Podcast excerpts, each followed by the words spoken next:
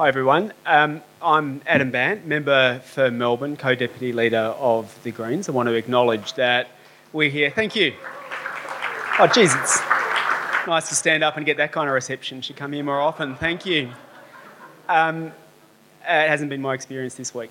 Um, the, uh, can I ask the fellow panellists to please come up and um, take, take your seats up here? Uh, I want to acknowledge that we're meeting on Ngunnawal land and pay respects to elders past and present and acknowledge that we've got a lot of unfinished business in this country and pay my respects to um, Indigenous people, uh, First Australians who are here in this room today. We, um, you're in for a good um, hour and a quarter because uh, we're debating, as, as, is the way all day here today, but we're talking about some interests, uh, some matters that are pretty close to my heart and I think all of our hearts and are crucial if we are to deal in any way with what I call the twin crises that we're facing right now. Um, one is the climate crisis, which we're witnessing um, unfold in the most tragic of ways before us right now, and we're being told that we've got a, sh- a few short uh, years to turn things around, otherwise, um, parts of the climate emergency become irreversible part of the reason I think that it's become so difficult to deal with that first climate crisis is because of the second crisis, which is an inequality crisis, which um, has seen us seen in, uh, here in Australia with inequality at a 70-year high. It means around the world at the moment, um, the top 26 people own as much wealth as the bottom 3.8 billion people put together. Um, that is, and it's getting worse. That is the stage um, that we're at at the moment. And part of the reason that I think the inequality crisis makes the first uh, makes the climate crisis so much harder to deal with is that um, the inequality crisis comes off the back of several decades of changes, um, or in some cases, a couple, couple of centuries of changes that have hollowed out uh, our capacity to have strong democratic institutions that might be able to stand up and deal with the climate crisis. So, I guess in a shorthand way of putting that, the climate crisis has arrived at the wrong time. Um, had it arrived at different times, it might have been something that people could have banded together democratically and said, right, we need to address this, um, uh, otherwise we're facing an existential threat. But instead, it arrives on a scene where we've basically had three decades of neoliberalism, which is, I think, one of the contributing factors to the inequality crisis that has left people feeling anxious about their place in life and left us here in Australia being a place where now, for many people who are growing up, we're at the point where even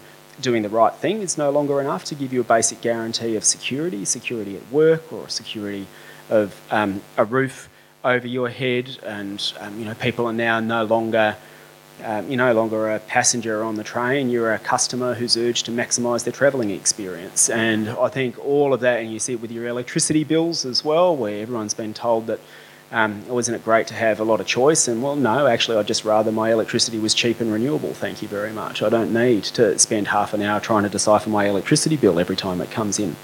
But all of that, that certainly hasn't led to people being better off. And part of the reason um, for that is because of corporations. And corporations, as you've heard over the last uh, uh, uh some of the other sessions, have managed to harness two of the other big trends that are happening and that have been happening over the last few decades as well, and that's automation and digitisation. Now, you might think that with the speed of automation and the speed of digitisation, that that could actually give us some massive opportunities. I mean, now, but if you think about it, in many ways, when we have a surplus of food but people are going hungry, it actually should just be a logistical task of working out how to get food from here to the places that need it. And when you think about it, that's what Amazon does every day, except they do it for profit. They don't do it for, on the basis of human need. So we've got the capacity now through the rise of automa- automation and digitisation to solve so many of the problems facing humanity, but we don't have control over them. Corporations have got control over them. And as um, someone put it just on a, tweet that I saw yesterday, um, they said, What a sinister time that we live in where mixtapes used to be given to you by someone who had a crush on you, but now they're delivered up as algorithms by corporations. And um, I think that sort of sums up in lots of ways where, where we're at at the moment. And it's the third, the third element, as well as neoliberalism, the rise of automation and digitisation. The third thing that I think is, is contributing to the inequality crisis that we've got at the moment is probably the foundational violence at the heart of Australian society. Um, it's something that you know people think that when you um, found a society, well, you have an initial period where there's um, the foundation and then everyone moves on. But what we know is that in Australia it doesn't work like that, especially when your foundation of your society is based on dispossession and enormous violence, because it's something that never goes away. And people who have been sought to be conquered are always going to fight back and are always um, going to survive. And you've got you then got a choice of either do you keep perpetuating the violence day after day, or do you acknowledge that a wrong was done and sit down and try and work out um, after a period of truth telling, try and work out what the the best way to go forward is. And all of these um, three sets of crises that underpin the inequality crisis together, I think at the moment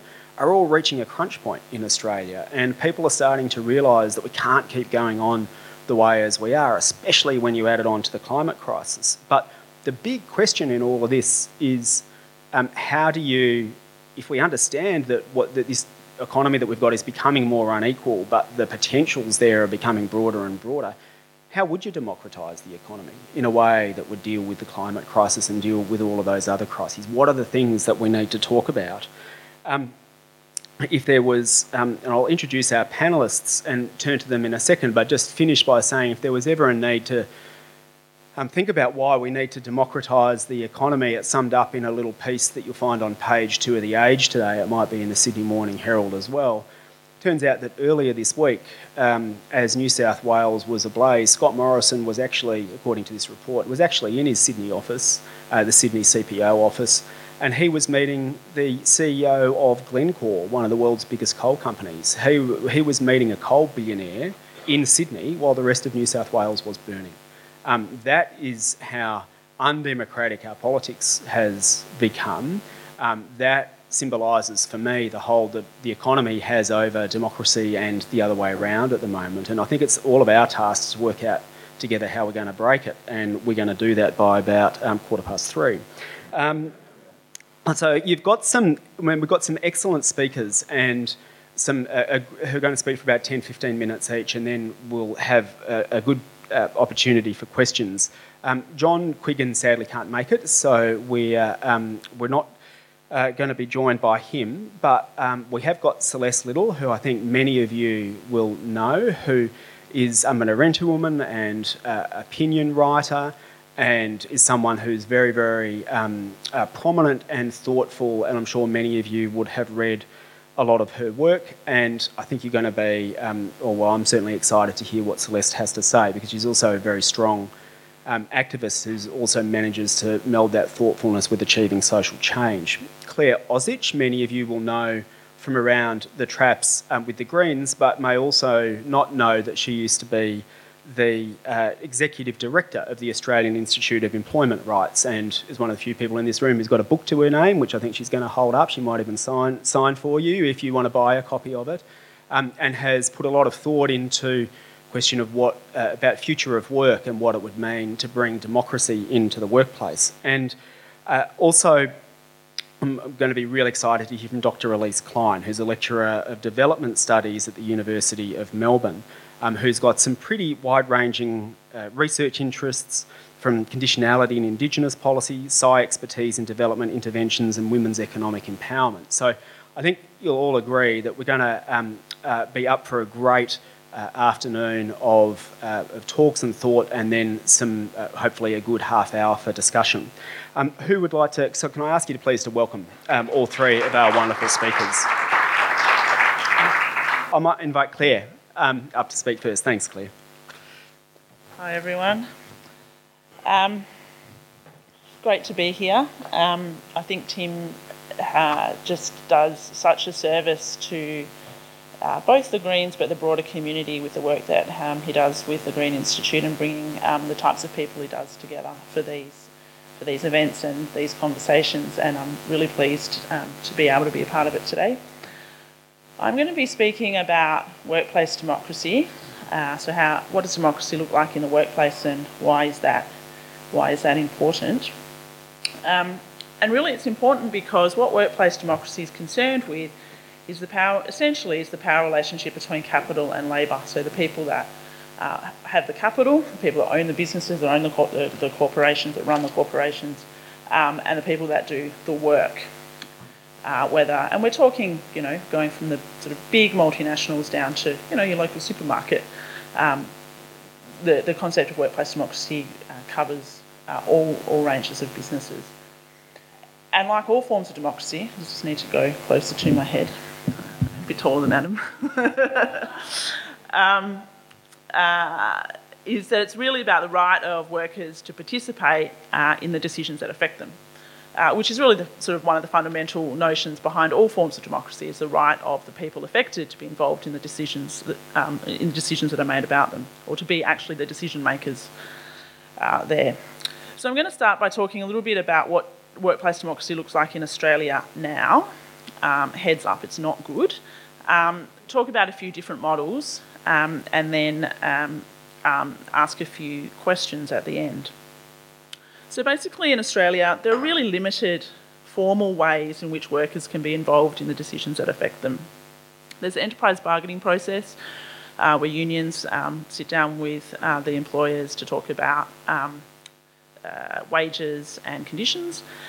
Um, another area where there is some workplace democracy is around occupational health and safety, where you might have an um, occupational health and safety committee uh, to talk about those matters. And those are really the only formal sorts of representative structures that we have in Australia, uh, legally anyway. Employers are otherwise under no obligations to sit down and talk with their workers. Um, actually, uh, in, a, in, the capital, in the capitalist enterprises in which the vast majority of Australians spend their working lives, it's the board of directors of the corporation uh, that uh, or that small uh, major small group of major shareholders that ultimately um, have the legal control over the day-to-day work of all employees. Um, so the in law, anyway, in the formal structures, questions fundamental to the structure and operation of our workplaces and economies uh, remain what's called in uh, sort of workplace relations language the management prerogative. The primary vehicle, really, for workplace democracy, um, though, is through unions. So we'll just take a. Uh, Celeste is going to talk a little bit more about unions. Um, she's the more active uh, unionist in the room uh, than me. Um, but the, the union movement's also in a pretty dire, dire strait in Australia. And there's a whole bunch of reasons for that. Um, the economy's undergone a series of big, uh, significant changes. Um, the insecure work, uh, underemployment, etc. Um, but really, the main, uh, the main reason that unions are in such a bad way is that 30 year um, period of neoliberalism that Adam mentioned, one of its key, one of its sort of key purposes, and indeed one of its key outcomes, was to undermine collective labour. And in that, it has been really quite successful. And so in Australia, there are very, very restrictive laws governing what unions can and can't do. We have uh, no lawful right to strike in Australia uh, except in very, very limited circumstances. And in fact, we've got a, a, current government that's looking to go further with its Union Integrity Bill, uh, which would actually put restrictions on the ability of union members to actually elect their own leadership. So we're looking at actually undermining the very uh, democratic nature of unions, more or less their broader democratic role uh, in our society. And the reality is, that's not going to change in Australia for quite some time. Um, you know, the, the, coalition, which is um, uh, very explicitly anti-union, is in government now. But even the Labor Party, which comes from the union movement, I mean, they went into the last election uh, with not uh, with not much of a policy platform to give workers back power um, uh, in in uh, in the economy. Uh, so that's not going to change for very long. So things are pretty dire. But having said that, I do want to just touch on a few uh, interesting things that I think are happening in the union movement um, that show that should give us some hope for the next um, for the fu- uh, for the future. One of them is, and you might have seen this, um, is that there's been a merger between United Voice and the National Union of Workers. Um, United Voice is um, uh, uh, a union that covers uh, has quite a, a wide-ranging cover, but uh, covers hospitality workers um, childcare workers, um, a range of other a range of other sectors. Um, and they've actually been quite, they're quite an innovative union and they've been, um, they cover a lot of workers that work in quite insecure work. And they've been quite innovative in how they go about that. They've got a project running um, at the moment called Hospo Voice, which is um, attempting um, to try and reach particularly younger workers in the hospitality industry. Um, and in the United, in the National Union of Workers, you've also got a union which is, I think, one of the more innovative unions in the country, um, and they've been doing a lot of work recently um, around migrant workers, particularly in the agricultural sector. So you might have seen all those, might have seen that uh, sort of four corners exposés on exploitation um, in the agricultural sector. Uh, the NUW has been behind a lot of that. Um, so the, notion of these two unions, uh, which I think are two of the more innovative ones, as I said, coming together uh, to create um, a another big super union um, is actually quite interesting. And they're, and they're actually structuring their union uh, quite differently to how unions have been structured in the past. So it's a, it's a space to watch. Um, I read a, uh, an article in The Age about this uh, merger the other day, and RMIT professor Anthony Forsyth was quoted as saying, really, you could view this merger as the last roll of the dice. If their approach and the innovations they've been using can't make it work, then there's not much hope for unions, which is um, um, could be seen as being a bit pessimistic, but I actually think it um, is hopeful. And there are a, a, couple of other projects happening, and I'm sorry they're going to be a little bit um, Victorian um, focused, but the Victorian Trades Hall um, set up a young workers centre um, a few years ago, which kind of combines an organising approach uh, with a service approach. So they provide advice to young workers, but they also go out and organise young workers, and they've been um, a very key part of the push around wage theft in Victoria, um, and you're going to see um, the uh, Victorian Labor government legislate wage theft in the next few years. And they've also established a migrant workers centre. So you're seeing um, you're seeing trade unions um, understanding that they uh, need to try different approaches to reach uh, reach workers. Um, another project that's perhaps a little bit more uh, interesting to the people in this room um, is that last week the, the, Maritime Union of Australia, the Manufacturing Workers Union, and the Electrical Trades Union, along with Gippsland Trades Hall, launched a new report called Putting the Justice in Just Transition Tackling Inequality in the New Renewable Economy. And what this report was about was these unions, who are primarily active in the Latrobe Valley, where Victoria has its uh, dirty coal fired power stations, are coming together uh, to support a very large scale offshore wind farm uh, off the coast of Victoria. Uh, and this report is about how they, as unions and their members, uh, who are the um, who are the people working in the coal mines and working in the coal-fired power stations, who know that those coal-fired power stations are closing. And I went to the launch of this report, and I, uh, the secretaries of those unions got up one after the other and said, those coal fired power stations are going to close and we need to be on the front lines of what comes next. Uh, and so uh, they've, uh, they've come together uh, to back this offshore wind farm, and in their report, they talk uh, also more broadly about the need for public ownership of renewable energy assets. Um, and, and, uh, and how workers can be much more involved in the establishment and setting up of these, of these new industries. And I know this work's happening in other parts of the country too. Um, it's just a really good, clear example uh, of uh, how unions are starting to think um, very uh, carefully and very consideredly about um, the, the, the, the, transition uh, and how to re engage concepts of workers' democracy while they're doing it. And the final example I want to speak to uh, in that space um, is uh, a cooperative energy retailer called Cooperative Power, which was actually um, the, uh, the charge to set up this cooperative uh, energy retailer was a project of the National Union of Workers. So one of, one of the reasons I think they're quite an innovative union um, and what uh, and it's uh, it's now a project of both that the National Union of Workers, but also the National Tertiary Education Union um, and the Australian Services Union, um, and Union Aid Abroad I think is involved, um, uh, as as are some uh, other organisations. And so this is a cooperative energy retailer. So it's a, it's a retailer owned by the people that purchase the energy through the retailer, um, and they quite explicitly purchase uh, green, uh, energy from um, renewable power sources. Uh, so another example of uh, uh, workers taking, in this case, not their wages and conditions, but um, an essential service like energy, um, and and acting together um, to uh, to create an entity, a, a cooperative, um, to give them what they need, which is cheap and reliable renewable energy. so that's just, a, I guess, a, a quick overview of uh, where the union movement's at in Australia. And uh, while it's pretty dire, there is some hope and there are some interesting and innovative things happening.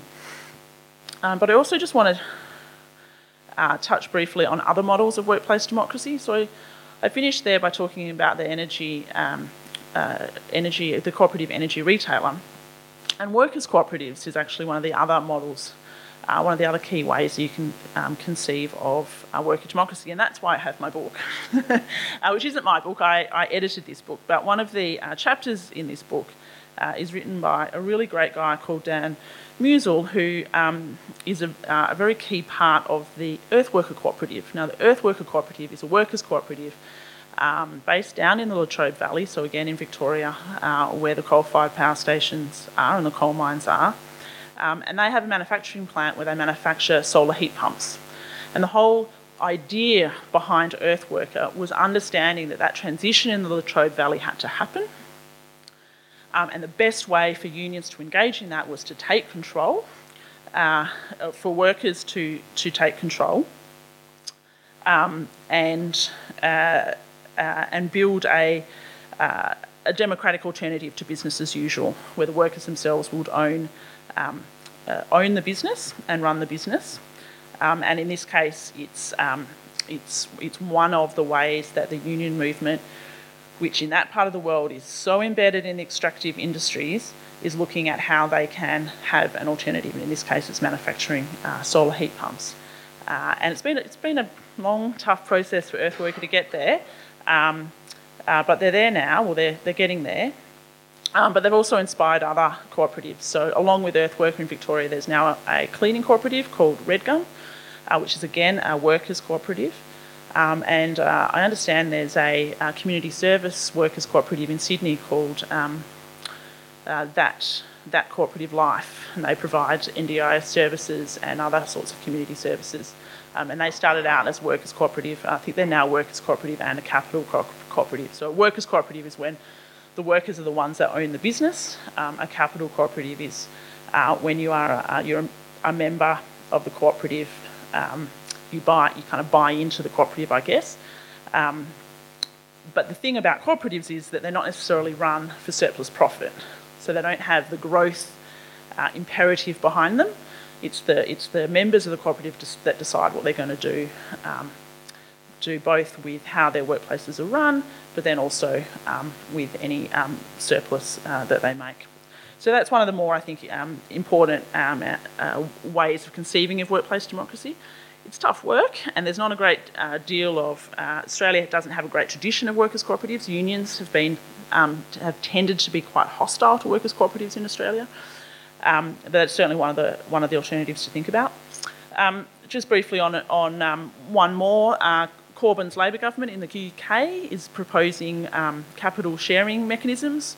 So I think they've got a proposal whereby all private companies employing more than 250 people would have to set up ownership funds and giving workers a financial stake in the companies. So this idea's been around for a while. Um, uh, Corbyn is looking to do it at quite a quite a large scale, though. So it'll be uh, interesting to see if he wins, and then be interesting to see um, how they do that. But that's part of their program um, to um, uh, democratise the UK economy, UK economy more. Um, I, I, think I've probably run out of time. Um, but before I do, uh, before I finish, I guess I just want to acknowledge that what I've been talking about is uh, work as we kind of currently understand it um, in our current um, in our current economy, which is ba- basically um, an, a, an, an, an, industrial capitalist economy. So for a very long time, we've understood that as, as the, the, the kind of the primary power relationship being, as I said before, between capital and labour. Um, and I think one of the big questions for us going forward, though, is if, if in fact our economic system is changing uh, from one form of capitalism to another form with the advent of these big tech companies, if we're now moving into a into a form of um, capitalism which is based more on information and data than it is on on extraction, um, what does that mean uh, for workplace democracy? And in fact, what does that mean for work? Uh, and I think that has quite profound implications for work, and then um, uh, as a result for what workplace democracy looks like. So I'm not entirely sure that those models of workplace democracy that I outlined are necessarily relevant going forward. Um, as we, uh, I think they're relevant um, certainly in the short term, and they're certainly really important um, ideas to think about. But I think we're also um, at a point where we're looking to actually redefine what work is because we all know there's a lot of work that goes on in our society that isn't paid labour, an enormous amount of work that goes on in our society that isn't paid labour, and how do we how do we expand a concept of um, democracy at work that in, encompasses um, work that isn't just uh, paid work. Um, but I think that's actually probably a good segue for what Elisa's going to talk about.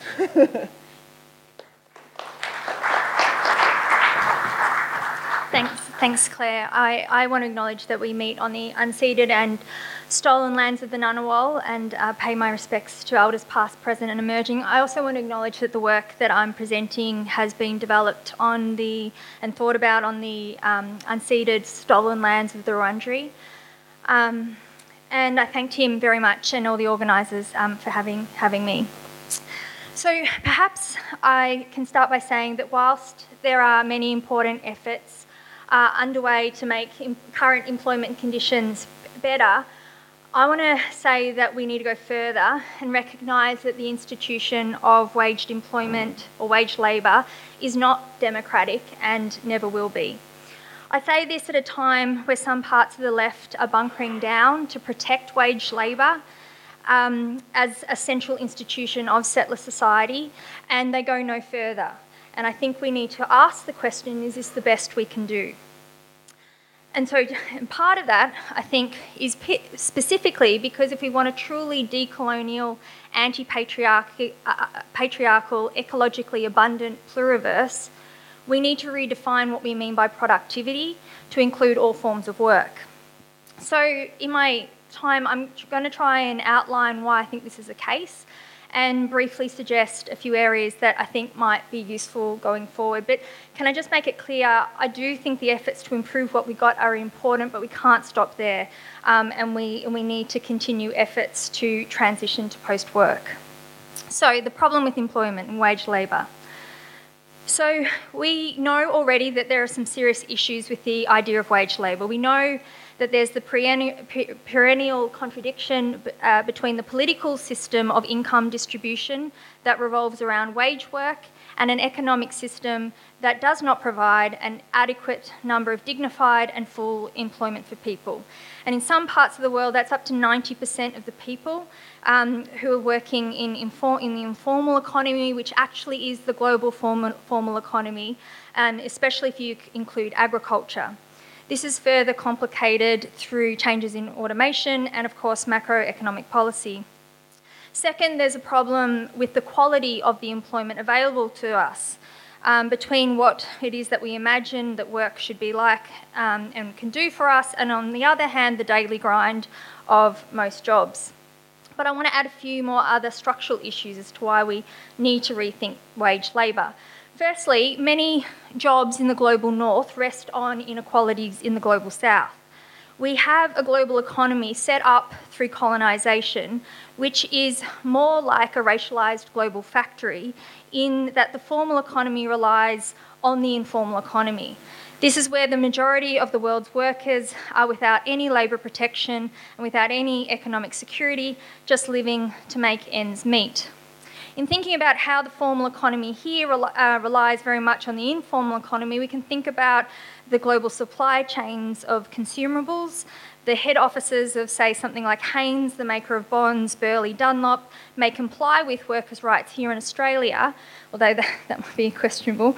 Um, but their whole business model is based on exploitative informal labour in places like Bangladesh. So, thinking globally about the world of wage labour and, and labour more broadly, it's like, a, it's like the colonial plantations never ended, where informal workers are consumed to produce for the global markets, but hardly can reproduce themselves because of the poor uh, pay and conditions they get remunerated with. Second, and thinking about Australia more specifically, the institution of wage labour is a settler colonial institution and has and is being used to legitimise attempts of elimination.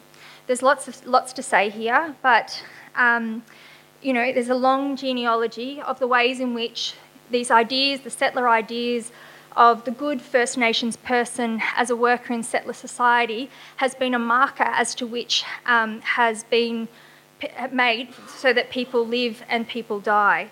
Um, just thinking about the East Kimberley where I work, uh, um, people refusing to work for rations on stations um, and, and, who tried to stay on country were hunted and, and were slaughtered. Uh, that pastoral ind- industry grew only because First Nations people's labour went unpaid or for rations. Um, and the unviability of that was shown very much in the 60s when uh, pastoralists were forced to pay people a minimum wage, the pastoral industry fell apart. But more recently, this idea of wage labour is being used against First Nations people, something like things like CDP, Basics Card, transitional housing, cashless debit card, are all trying to be used to change First Nations behaviour into, more, into those more amenable to taking on work. This is a form of assimilation. The point here is that there's an assumption that people are unproductive, but there's heaps of research showing that people undertake all sorts of work across the Kimberley and elsewhere, including care of country, which is a very different ontological basis than settler work. But also, on top of that, care of children, care of elderly, care of community, and all of this work is unpaid. In the 2016 census, for example, First Nations people in the East Kimberley undertook way more childcare labour than that of the settlers, showing that people are more productive um, in this highly valuable form of work. Yet, in policy and in some parts of the settler public, they are passed off as unproductive and all the rest of that racial, racialised discourse.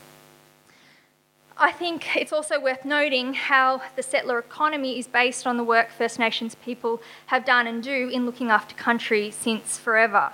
The stolen land underpinning the economy is productive because it has been looked after. The settlers of Melbourne couldn't believe their luck when they first arrived to the pastoral lands they found, not because it was empty, but because it had been worked and cared for, for since forever. The same kind of thing can be said about um, plans, government plans for developing the north uh, they see it as an untapped future for, Australia, um, for Australian development, um, but it's, it, it's productive um, because of all the care that gets put into it. Third, since Federation, employment and wage labour has always been used to define people as deserving or undeserving. It has been the key metric used to construct borders between bodies and create social hierarchies.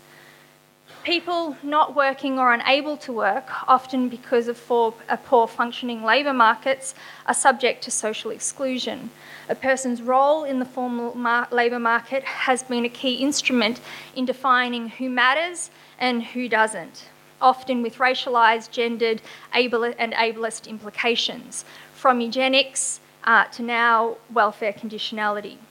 For example, wage labour has been a driver of ableism where non abled bodies are defined by their ability to be productive for the labour market. Disability is often thought as a body that cannot work, or where abilities to take on wage labour are eroded. This overlooks and systematically excludes the range of productive abilities people have. Indeed, it's our conception of productivity driven by norms underpinning wage labour is what disables, bodies, not some individualised condition which it's often made out to be. On gender, The institution of waged labour has long silenced the reproductive and effective labour that capitalism relies on, which is mostly carried out by women. It isn't enough to integrate women into getting formal jobs, as we still do most of the unpaid care work that sits outside conceptions of economy. We need to go further and see how this unpaid care labour is a fundamental aspect of the form of formal labour. There is no formal labour if our mothers didn't grow us, feed us, raise us, care for us. It has long been argued by feminists, wages for example, the Wages for Housework campaign in the 70s, argued that housework should be remunerated as it enables capitalism to take place.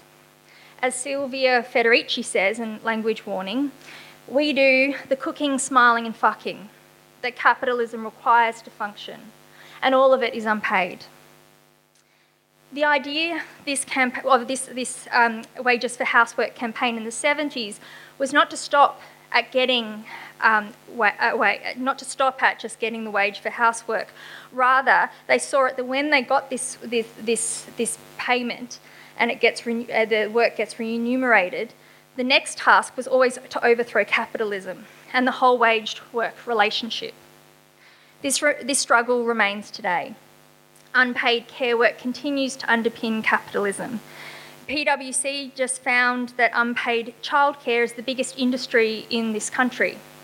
It is around three times, that three times bigger than the financial industry sector, which is Australia's biggest sector. Um, it's also three times bigger than construction, three times bigger than manufacturing, and three times bigger than mining.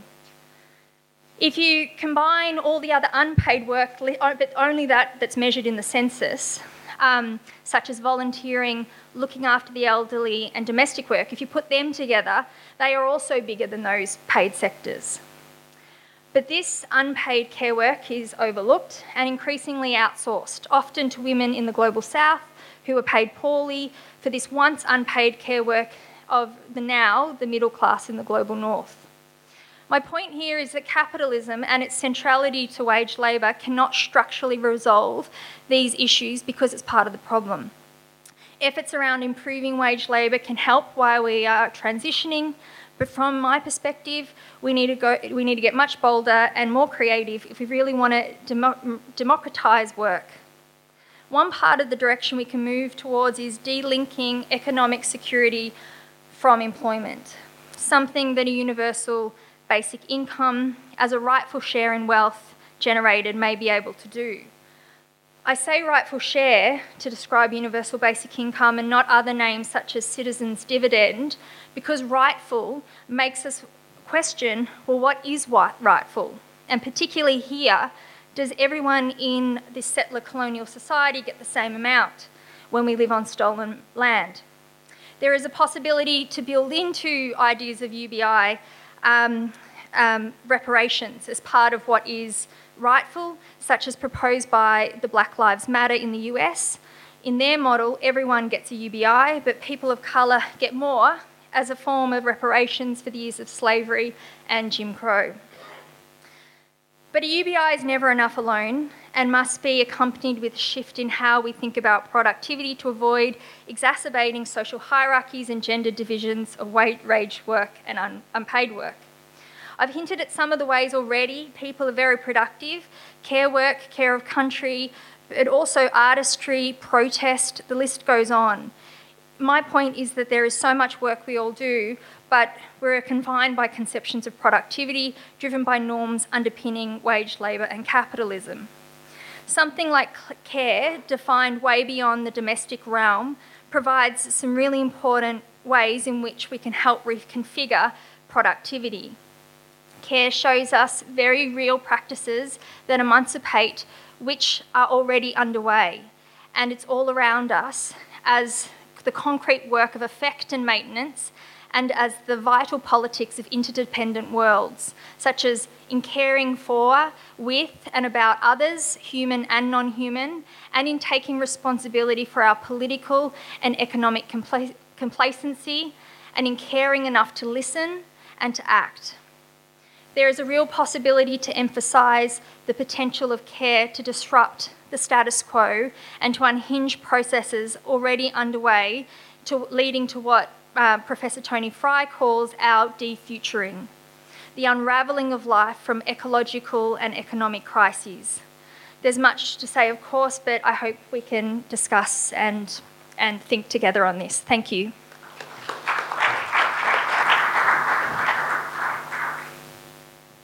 Hi everyone. Before I begin, I wanted to also acknowledge the Ngunnawal people and pay my respects to their elders, past, present, and emerging.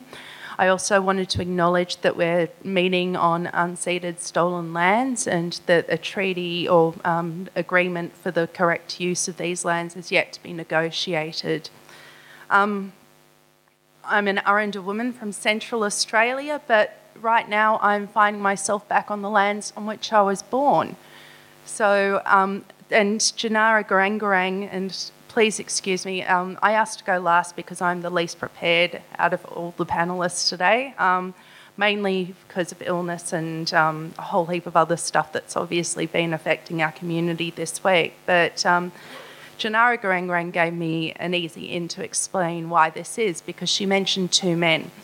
Um, one of them was Charlie Perkins, and to me, Charlie Perkins was my great uncle. Um, and a lot of Mbantuarenya were born in um, Canberra in the 70s and 80s because Uncle Charlie went back up to Alice Springs, saw a bunch of his nephews sitting around, not doing much, being wasted, being harassed by cops, brought them down to Canberra and put them in traineeships where they all entered the public service. So I'm the daughter of a black public servant.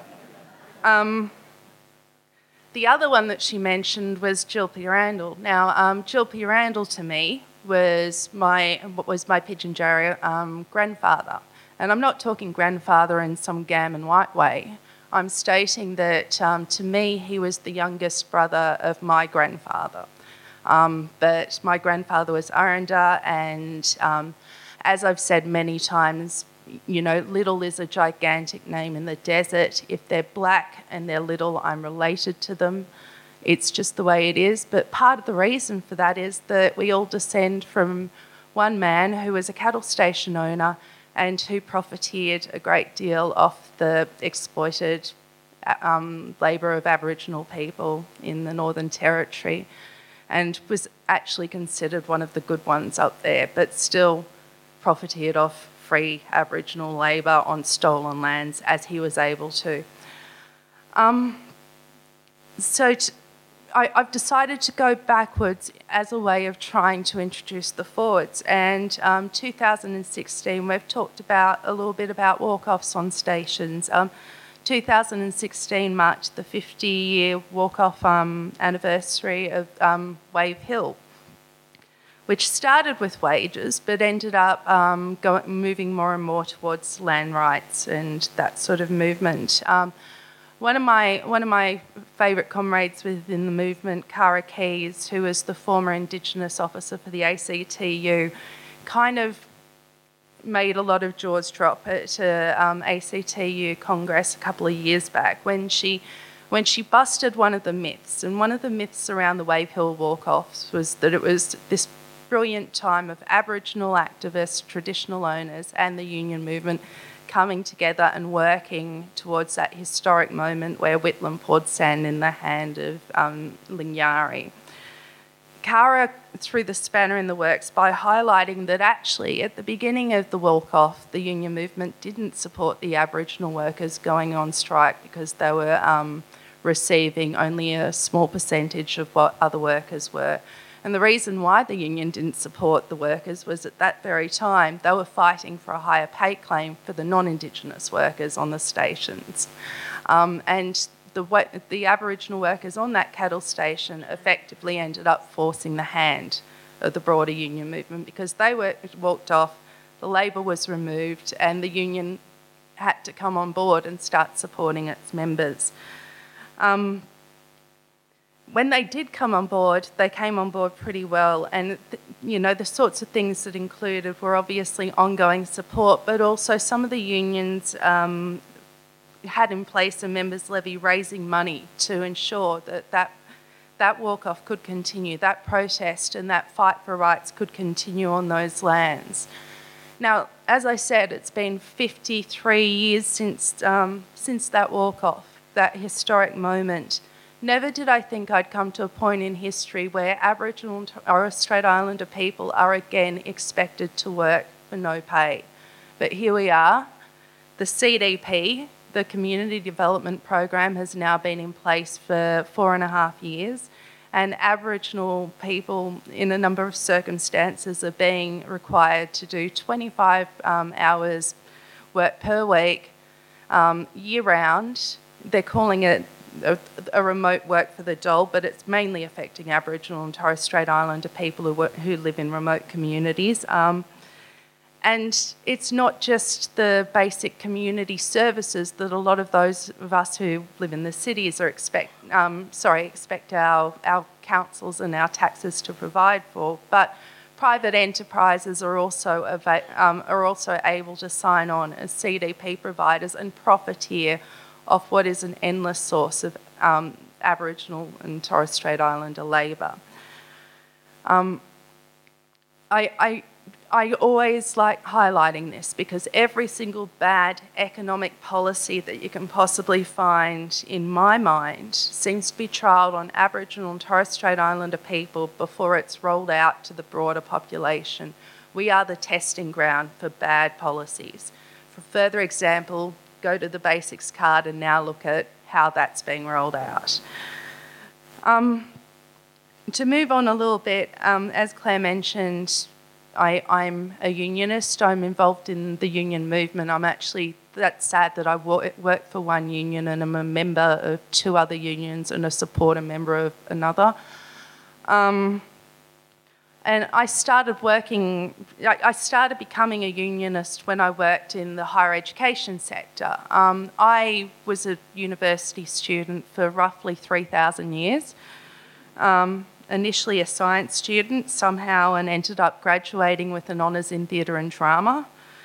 Um, but my journey through higher ed was incredibly difficult. Um, at that, well, let me try again. It was great when I found out what it was that I wanted to do, but it was difficult. I had no access to any financial support for the majority of that because, uh, you know, the lie that's perpetuated about us all getting ABSTUDY really doesn't work when your dad earns just over the financial threshold. So I was, I was only on whatever I could earn. Um, yeah, I, I don't know. I bounced between degrees and eventually found out what I was. But um, when that whole sort of getting into uni in the first place, I did barely enough work when I was at year 12 to get myself into uni.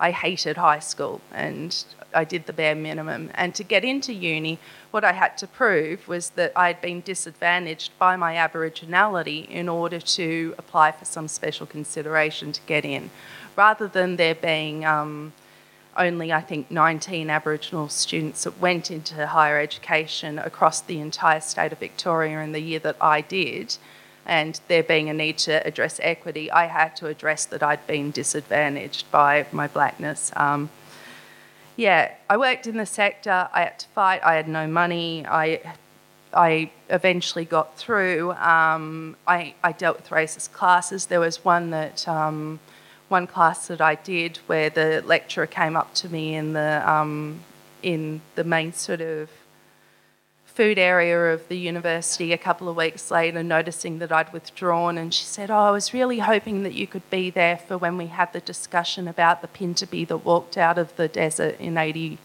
81. And I'm just sort of, Well, I'm not Pintupi, and, you know, I'm not too sure what you wanted me to bring to this discussion. So, that being called on as a student to give free knowledge to the rest of the class, I found very hard. Um, my journey through uni was, was so hard that when I finished uni, I decided that I wanted to work at one. Um, so I haven't actually really left uni or school since I started it. Um, but the minute that I started working in the working in the higher education sector, I realised that all of the issues that the, stu- the, the students faced in the sector were faced by the staff too. they still had to give out free knowledge to everyone. They were expected to do a lot of unpaid labour. We were always fighting against this good, pure, white, Western canon knowledge that is is um, above is is valued above all else. And I noticed too that um, the only way that I was going to have any impact within that was to join the union and to become active within it. And through that joining the union and then eventually working in the movement itself, um, I've noticed that Aboriginal and Torres Strait Islander people do join unions at higher rates. And I've got a couple of theories as to why that is. Um, the first is that I think culturally we understand the concept of collectivism a lot better. It's part of our culture. We, we practice collectivism every day through kinship, through, through our um, rights movements, through everything else. Um, there's, a, there's that historical collaboration between the Aboriginal and Torres Strait Islander rights movement and the union movement. Um, and some of that is is purely historical, some of that's more recent. I can think of when the ETU, for example, set up fences around the, um, one of the tent embassies to stop the police getting in and taking it apart. Um, we're more likely to face adversity in the workplace, racism and discrimination, um, and seek out those support mechanisms such as unions in order to counteract that sort of stuff. Um, but finally, Indigenous labour has continuously been undervalued.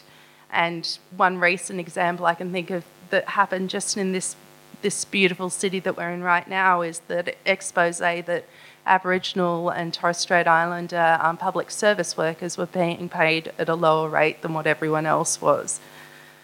Um, I'm sort of jumping around just a little bit because the democratisation, I'm sorry, democratising the economy um, happens on a number of fronts for me. And there's been a number of fights that have gone on. Um, women are still trying to democratise the economy. Um, recently, um, Zelda D'Aprano passed away, and you know, back in, I think it was the late 60s when she chained herself to the Commonwealth building in Melbourne, and her and her um, friends hopped on trams in Melbourne and refused to pay the same fares as men until they got equal pay. Those sorts of, it was pretty cool, hey? Those sorts of actions were part of the agitation that led to the Equal Pay Act, which has now been in place for nearly, what, 50 years, and um, yet we're still dealing with an Equal Pay Act um, to the tune of about 14%. The working lives in Australia are still very much based on the lives of white, um, able bodied men. Things like parental leave um, as a universal scheme is, is, is still pretty, is still very much a, a new concept within Australia. Um, and is deeply inadequate when you compare it to some more egalitarian societies across the world. Um, things like childcare and aged care, which have been mentioned by my co panelists, are both severely underfunded, and socially, these caring responsibilities still mainly fall to women. Um, we've got, as well as Aboriginal people, a number of other um, exploited minority groups racially. Um, I remember within the union movement a few years back, and I was having nightmares at this time um, because some of it was, some of the rhetoric was deeply disturbing to me. We were hearing about the um, 457 visas stuff and how this was being, and so, sorry, the rhetoric that was disturbing to me was how this was being used to take Aussie jobs. Um, and these jobs disappearing. Now, there, there's obviously a problem um, when these when these visas are being exploited, but to me, an opportunity in some circumstances was being missed, and that opportunity was to build solidarity with severely exploited international workers who are being bought over here by gigantic corporations. Um, going backwards to forwards, when you think of the blackbirding that happened in the cane fields in Australia, you can see that we've got serious form in this and we should be fighting it every single time it comes up.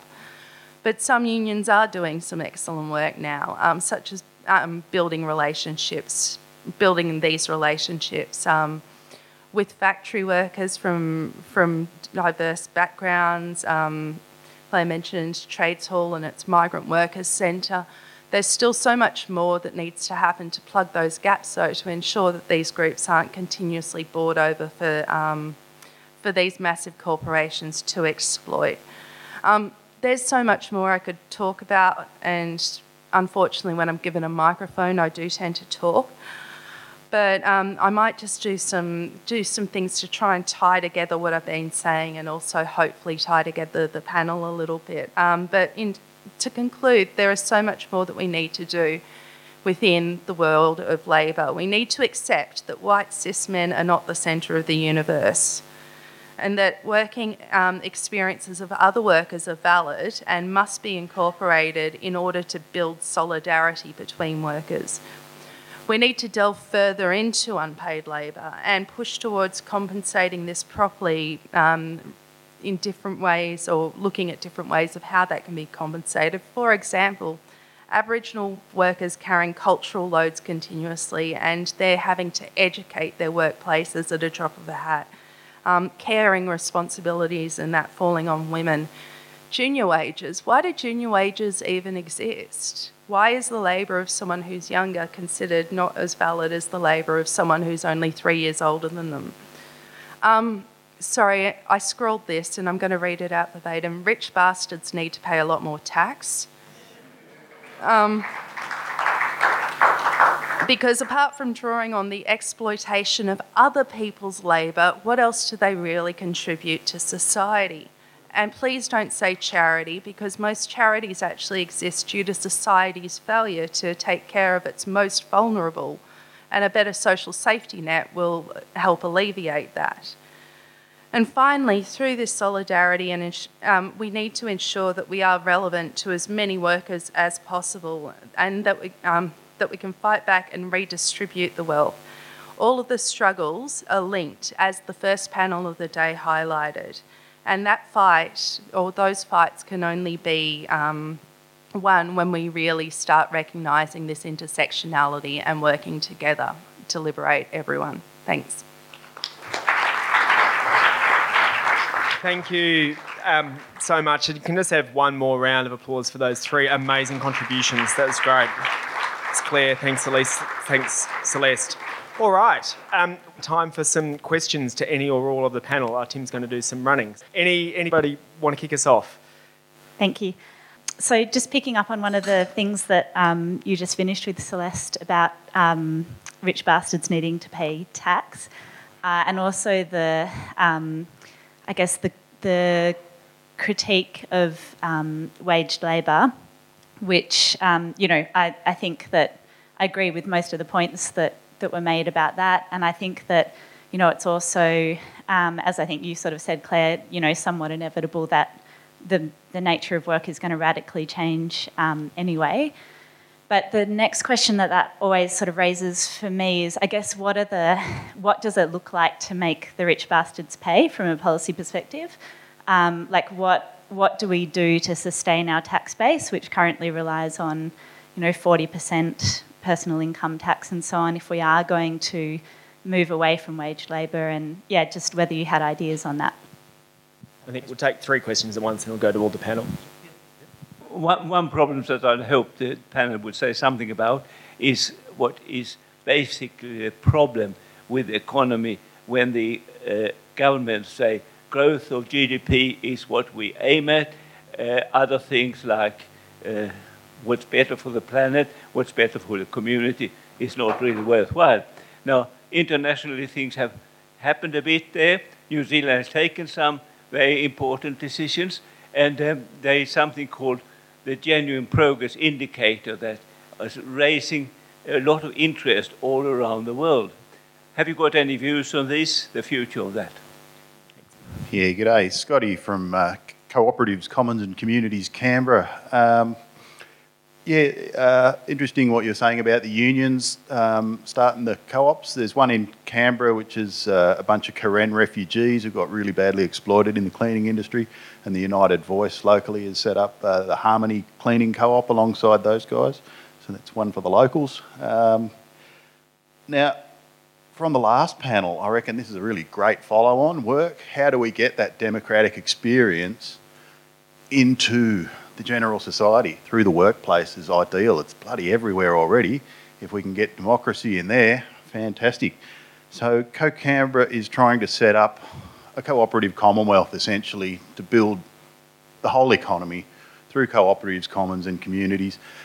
We're designing climate co ops to bring the, the social justice concepts of the cooperative together with the, uh, the environmental needs that we have um, uh, at the moment. So, what would your design principles be? Because I'm working with design principles. We need diversity in this, and um, the, the cooperative principles from the ICA have proved really good at uh, keeping cohesiveness within a movement while allowing a whole lot of diversity, and permaculture principles have done that again. So, what would the design principles be of a climate cooperative? Thanks. Great questions. How do we make them pay? How do we measure something um, other than just straight growth? And what would be the design principles for a climate cooperative? Who'd, who'd like to go first? Um, the first question about how you pay for it. Oh, well, I think there needs to be a limit on um, on how much people can earn, I, and then it's distributed across the board. I also think, though, I'm sort of a bit uncomfortable thinking about a basic income just for Australia. I think it has to be a global um, redistribution. Um, and then in terms of how that goes, um, you know, into the future, well, I think that would be a good a good step um, in terms of mass. I, I, don't think we're looking at a um, an economy without capitalism, but I think it's a, um, a diverse economy. I think it's a part of uh, all the other ways in which economy exists. I think capitalism is one one model, which has become the model, but we need to move in this transition to, you know, an economy or economies that include various different ways in which um, life is valued and exchange happens. So, um, you know, I think they'll always, so in that there is production of, of wealth, um, but then I think there is a mass distribution that goes on. Um, and I, I, do see a basic income as, as being um, important in that. The question on GDP, um, yeah, I mean, I think there's some really interesting measures going around. I mean, Amartya Sen's work and the capability approach. And, you know, when I was in Oxford, I spent a lot of time um, working on those measures. Um, and, you know, I think they're all interesting and important, but I think it, it's, they're still looking at universal measures. Um, and I think this is problematic because um, people value, there's many different ways in which people value life and the world. Um, and a lot of these sort of universal measures still seem to have very um, colonial implications. And they might be, you know, valuing all different, you know, interesting metrics, but they're all defined basically by the global north. Um, and so I think what's important is to think about a pluriverse. Um, you know, and this was the, um, you know, Steve's sort of quote of, um, world within a, world within many uh, many worlds within the world. Um, and I think we have to, you know, allow people to, to find their own sort of what, what, I'm saying productivity, but progress, life, well-being, however you want to call it. I think people should be allowed to define their own, and, and at a much local level. On the cooperative question, um, I think Amanda actually gave you the answer in her talk. with her seven uh, with her seven principles. I uh, you know I think I, I, think and I think this has been commented on a few times um, to, today already. One of the one of the real challenges uh, that we face is uh, how to uh, how to work how to have a common goal and work with diversity is, is, is you know just it, it is just one of the things that we're we're facing at the moment and I, I'm not sure I, I, certainly can't give an answer to that. Um, uh, but I think the, the previous session on deliberative democracy um, gave us some pretty good clues as to, to um, as to how to go about it.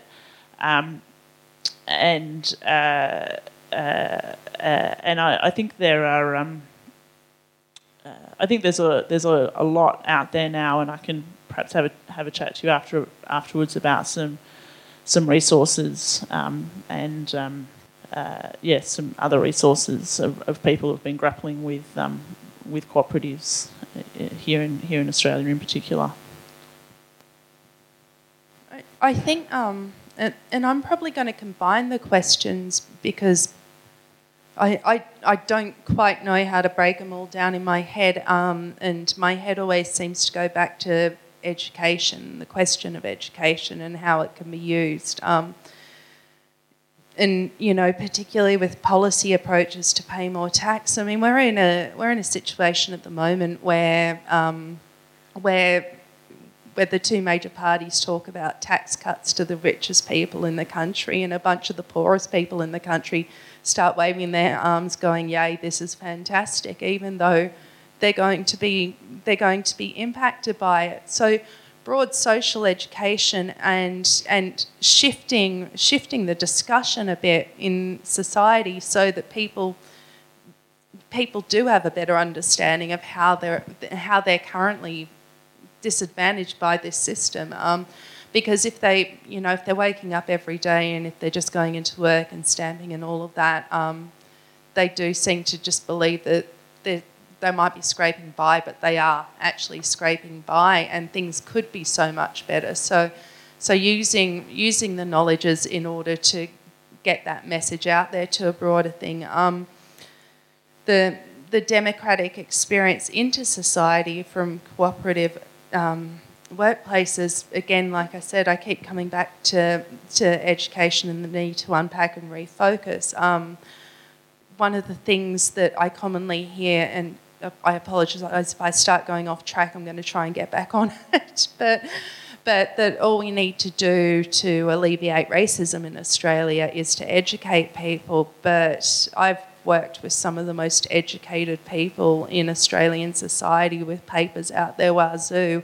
And what's commonly forgotten is that education has been um, one of the one of the reinforcers of racism to the point of where you can't walk around many university, um, universities without seeing buildings named after eugenicists and and so on and so forth. Um, the Victorian education system, the the the structure that's been been adapted since it was first um, introduced, but nevertheless, the, the system that a lot of it's still based on today was based on a theory of eugenics. There, um, there being, you know, an an elite that could go on to university and a working class that should be encouraged through the tech system. Um, everything that we're taught when we get into the system is about how you can be a viable economic unit. So, you know, education only exists, it seems, for people to get jobs at the end of it. It doesn't exist to have responsibility to other people, to work in, you know, work across um, social groups and social fields. It exists so that we can become viable units of production, and that's it. Um, and that's reinforced, you know, through through studies that look at job rates of people who graduate from university, um, through careers education, so on. Um, those very basis of what we what we teach people from the beginning, all the way up to how we re-educate society um, as a, as a broader entity so that they're not voting against themselves the entire time. Um, all those things need to be unpacked in order to, um, yeah, to make a lot of this stuff happen, is the way I see it. I hope that I answered that in some way. Thanks. Other questions? One, two, three. Um, I was really taken by the uh, the idea of the uh, the pluriverse. Great word. No, I'm just wondering if the panel would like to comment if they're aware of the work of Samuel Alexander, who's worked with others in the Simplicity Institute uh, regarding degrowth and um, you know living living simply and the transition that would be required to make that happen. He often talks about the idea of building new economies and new society within the rotting carcass of the current one.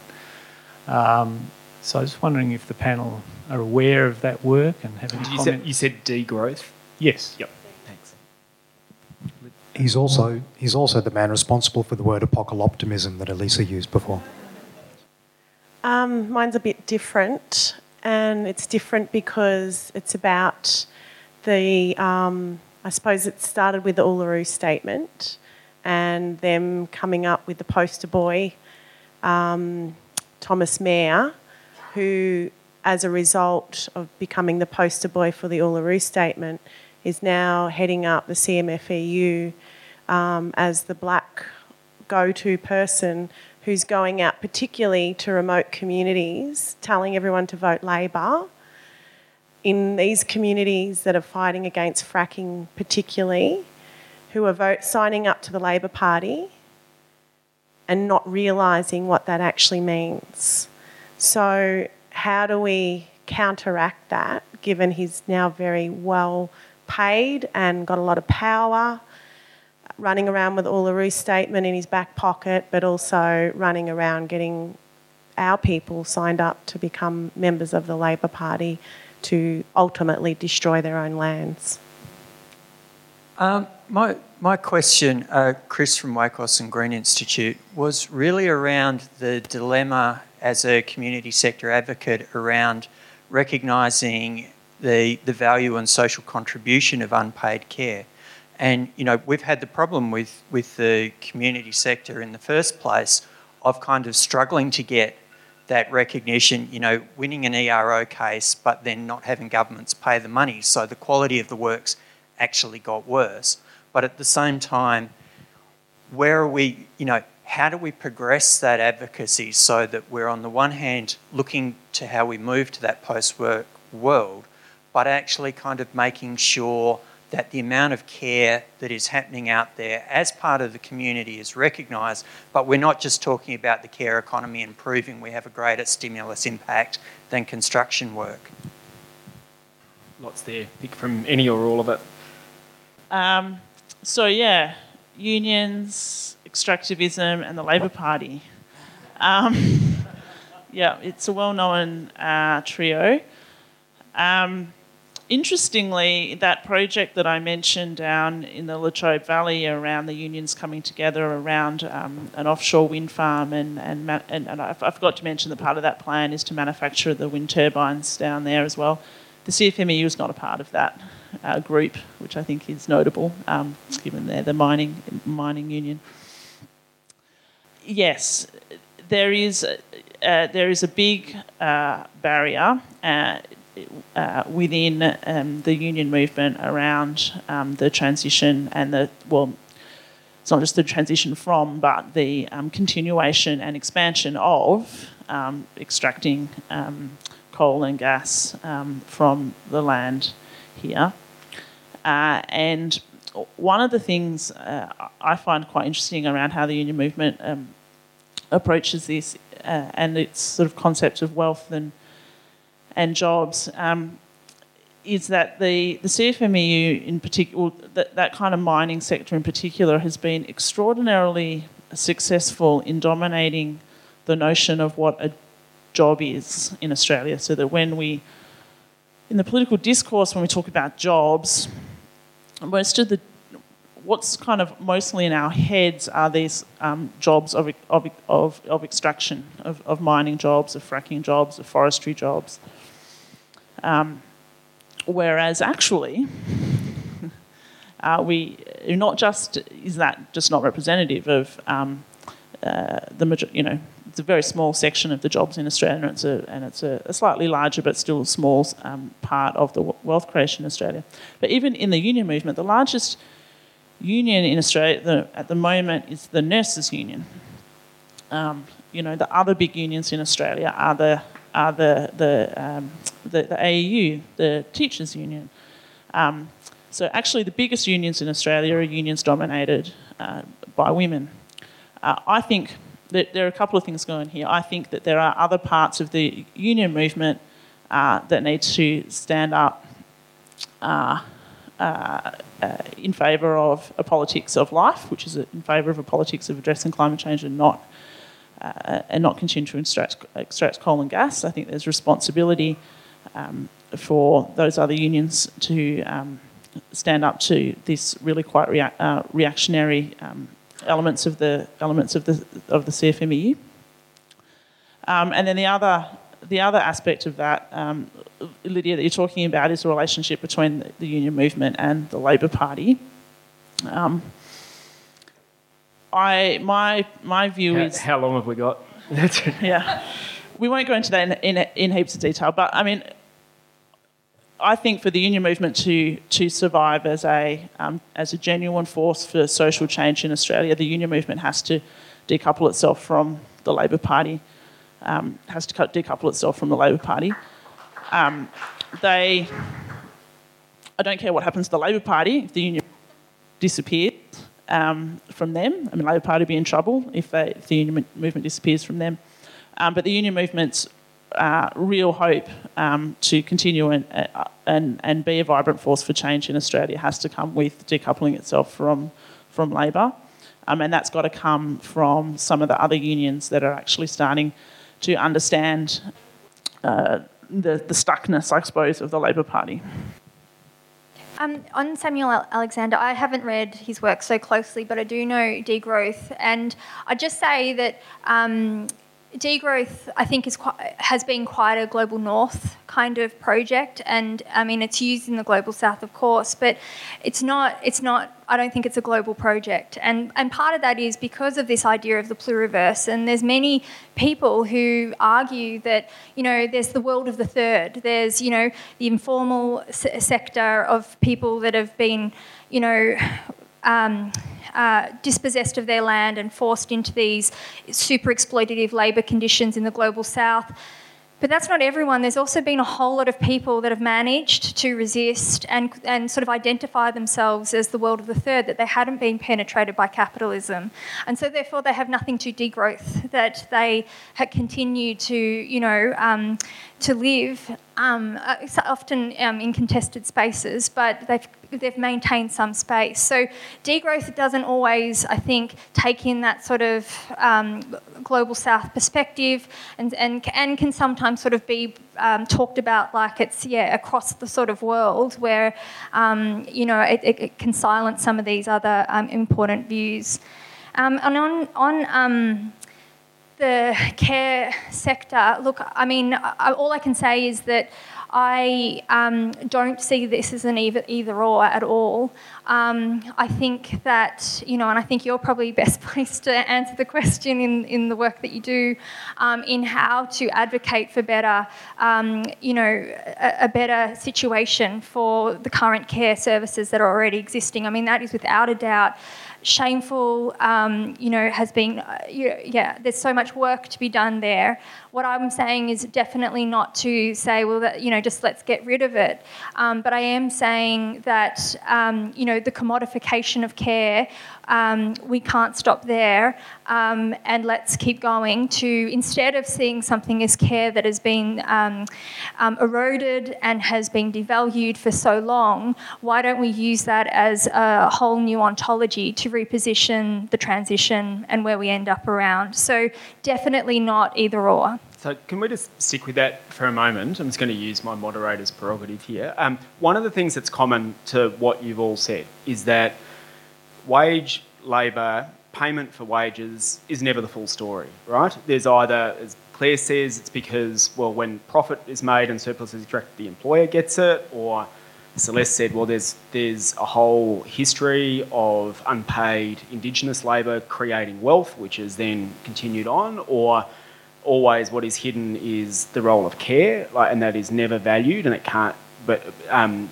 uh, that's not how the system works.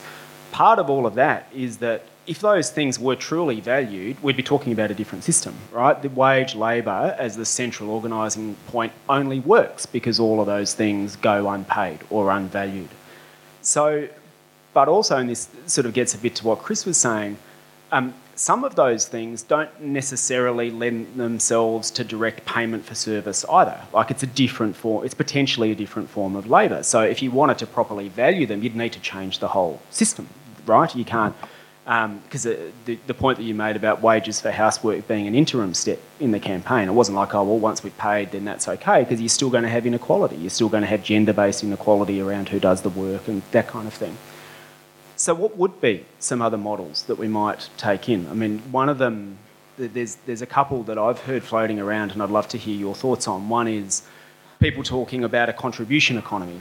So you have all the free, the free software um, programmers, for example, that are developing the systems that IBM then comes and picks up and turns into its operating systems. But the idea is, well, if you contribute to part of it, you get to use the whole of it, right? And it's almost getting back to that old um, idea that um, um, so, you know some people probably know its lineage, but from each according to their abilities to each according to their needs, right? So you get you, you, you put in a bit and you get back you, you put in what you can and you get back what you need. Um, others have talked about a more uh, UBI universalist system where we'll give everyone a minimum amount of money to deal with this new world where the exchange relation doesn't quite work. Um, but some have said, oh, well, can, could inequality still continue under that? We give it, everyone gets, because the B in UBI is basic, right? So you get enough to live, but is that enough to live a good life? What could be some new models that might take us forward if we recognise, as you're all arguing, that um, the current system never tells the full story? I think it's what you're saying, and then I think you know there's others. There's there's the gift economy. There's you know presence, just the fact that you're there, that things get distributed. Like there's many different, but I think the point and this idea of the pluriverse is that it's that it's very varied and there's not one, and it's diverse. Um, and you know, and, and I think that's exciting. Um, and maybe there's part of capitalism. Maybe is part of that in in as as one of the many. But you know, I mean, I think that's moving a little bit further down the transition. Am I allowed to go on to a different topic? Sure. Did you? Uh, yeah, you can say whatever you like. Yeah, go. Good, because I want to come back to Lydia. um, uh, you know, just Uluru's statement, um, the union movement, the the whole sort of thing. Um, the union movement for a very, very, very long time has put white burly men front and centre in as as its poster children. You know, it's just the hard hats and that whole image of what a real worker is. And I think that in this circumstance, what they've done is take um, exchanged that white man for a black man, and then given that black man a lot of funding in order to then go and um, sell something that I also agree is is bad for community um, in order to build Labor Party power because by getting Aboriginal and Torres Strait Islander people to join up and telling them the fiction that this is all good for them without actually giving them giving a lot of these people and we've talked about needs for translation um, that was missing from the discussions of the Uluru statement itself but um, you know, without giving the people the, the means to, to unpack what it is that they're being presented with. Um, that it's really nefarious in the way that it's being used. This man, I'm, pointing a finger a lot, but um,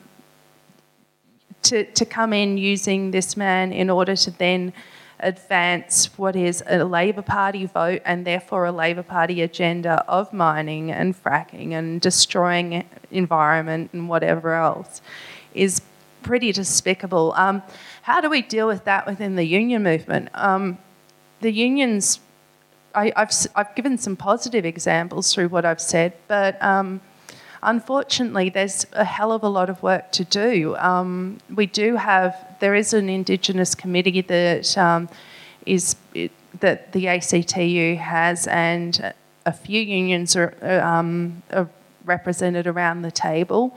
But if I think about the unions that I'm a member of versus the one that I work for um, versus the one that I'm a supporter of, all that sort of stuff.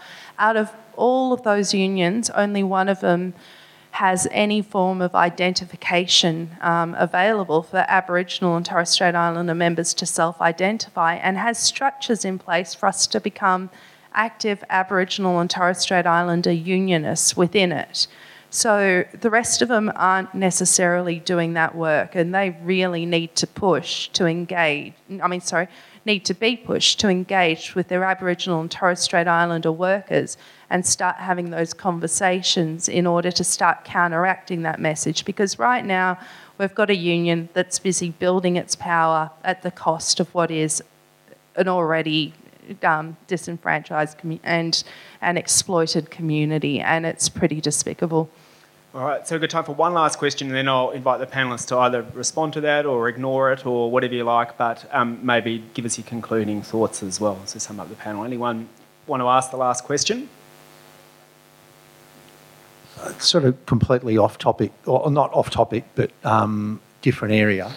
So much of the economy now seems to be um, devoted to like capital rather than wages. I know, I know we've been talking. Uh, agree with almost everything that's been said around um, wages and, and uh, precarious state of work now, but so much is capital and so much of the, the proportion that goes to capital.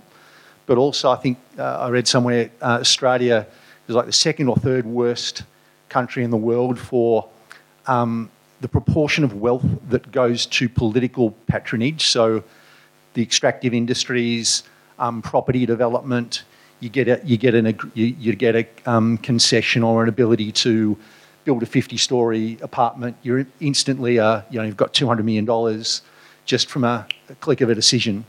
Hasn't like that that to me is a, is a huge element of where a lot of the um, uh, inequity comes from in the economy. Um, but it hasn't really been a a topic like it's indirectly associated with universal basic income and so those, some of those things. But um, from my perspective, would need to change aspects of, of that game of mates, the wealth that goes through those, that decision making, and to me that that is a core part of democracy. So I'd be really welcome on any thoughts that you have on steps that need to be taken to address that, because unless you sort of start taking the wealth. It is the tax the tax tax the bastards, if you like. But but I think there's very much a focus on income tax, whereas this lack of tax on the extractive industries, the the patronage side of it. You must have watched uh, Channel 7 News last night where the Resources Minister Matt Canavan is starting to talk about using public money to help reopen Clive Palmer's nickel refinery. Um, can I invite um, some concluding comments from members of the panel? Uh, yeah, that's right. And I mean, to a to a certain degree, uh, that's the reason the union movement has a relationship with the Labor Party is because they're, they're, you know, the theory there is that workers um, exercise this uh, political power uh, through their party of representation, being the Labor Party. Now, that's obviously not how it's working at the moment, and the Labor Party is as good as any um, in terms of um, uh, taking significant donations from um, various holders of capital, whether it be the resource industry, the gambling industry, uh, property developers, etc., um, and then. Um, you know, coincidentally making decisions um, in the in favour of those of those industries. So I think you know one of the really simple things, and one one of the things that um, Adam and his colleagues at the federal level have been prosecuting, uh, Larissa as well, very uh, have been prosecuting very intently is the need for uh, donations law, uh, donations reform in federal politics. So to get to get the money get the money out of politics. Um, in Victoria, we had state donations law reform passed um, just last year, uh, which was good. Um, although, uh, interestingly, uh, we had a, a, bill to reform local government come into the parliament in Victoria yesterday uh, which was supposed to contain donations law reform, but surprisingly doesn't. Um, so the gambling industry and the property development industry um, will be um, be free to continue to to, to, to um, uh, yeah have their influence in, in local government. Just very briefly, one final comment on on sort of an issue that you um, raised. Uh, which is around um, the relationship between capital and labour. So I think one of the things that's also happening more broadly at the moment um, across the, uh, the uh, global economy is you're actually seeing a disconnect between um, the accumulation of capital and the labour that gets put in. So if you see companies like uh, Uber, for example, uh, they're worth $60 billion. Um, they, they make a loss. They don't make money from the labour of their contractors slash employees. Um, their, their wealth is being created in, a, in, another, in, an, in another way and through different forms uh, than the relationship between um, uh, just between like the labour that is going into their into their business. And similar things are obviously happening in the big tech companies, where in fact our labour as consumers of those um, products from the tech industries. You know, when, whenever we are going, whenever we look at Facebook, we're providing the labour that creates Facebook's wealth. So this is, you know, there's other things going on here in the global economy that has some pretty significant implications for um, uh, for the consideration of um, the relationship between capital and and and labour, and how it really comes back to broader point. So we really need to rethink this concept of work and labour um, and how we organise around it. Well, just to um, say that, uh, you know, I, I think when we're thinking about the economy, I think we're talking about value and what is valued. And, you know, I think, um, you know, in capitalism, there are very particular things that are valued. Um, but that doesn't mean that in, you know, other ideas of economy, we can't move towards valuing other things. Um, and, and I think that's exciting. And, um, and there's already so many ways in which people do things that are extremely productive, extremely important, um, but, you know, don't get the attention, don't get the, the value of those, of those, um, of those activities, those practices. And, and I think that's, there's an exciting place there for us so that, you know, we can start to move away from, you know, a society that thinks that Twiggy Forrest um, you know, has deserved his billions off stolen Aboriginal land, um, you know, enslaving First Nations people um, through CDP, cashless debit card, um, and then he doesn't get to pay. He doesn't even have to pay tax. Um, p- pays a big donation, and everyone thinks he's amazing because he's, you know, that hard worker. No, he didn't. Um, that's been extracted by so many other people. So it's where we place value and how we understand how value is made. Um, I think is is important. Thanks, everyone. Please join me again thanking our great panelists. Thank you.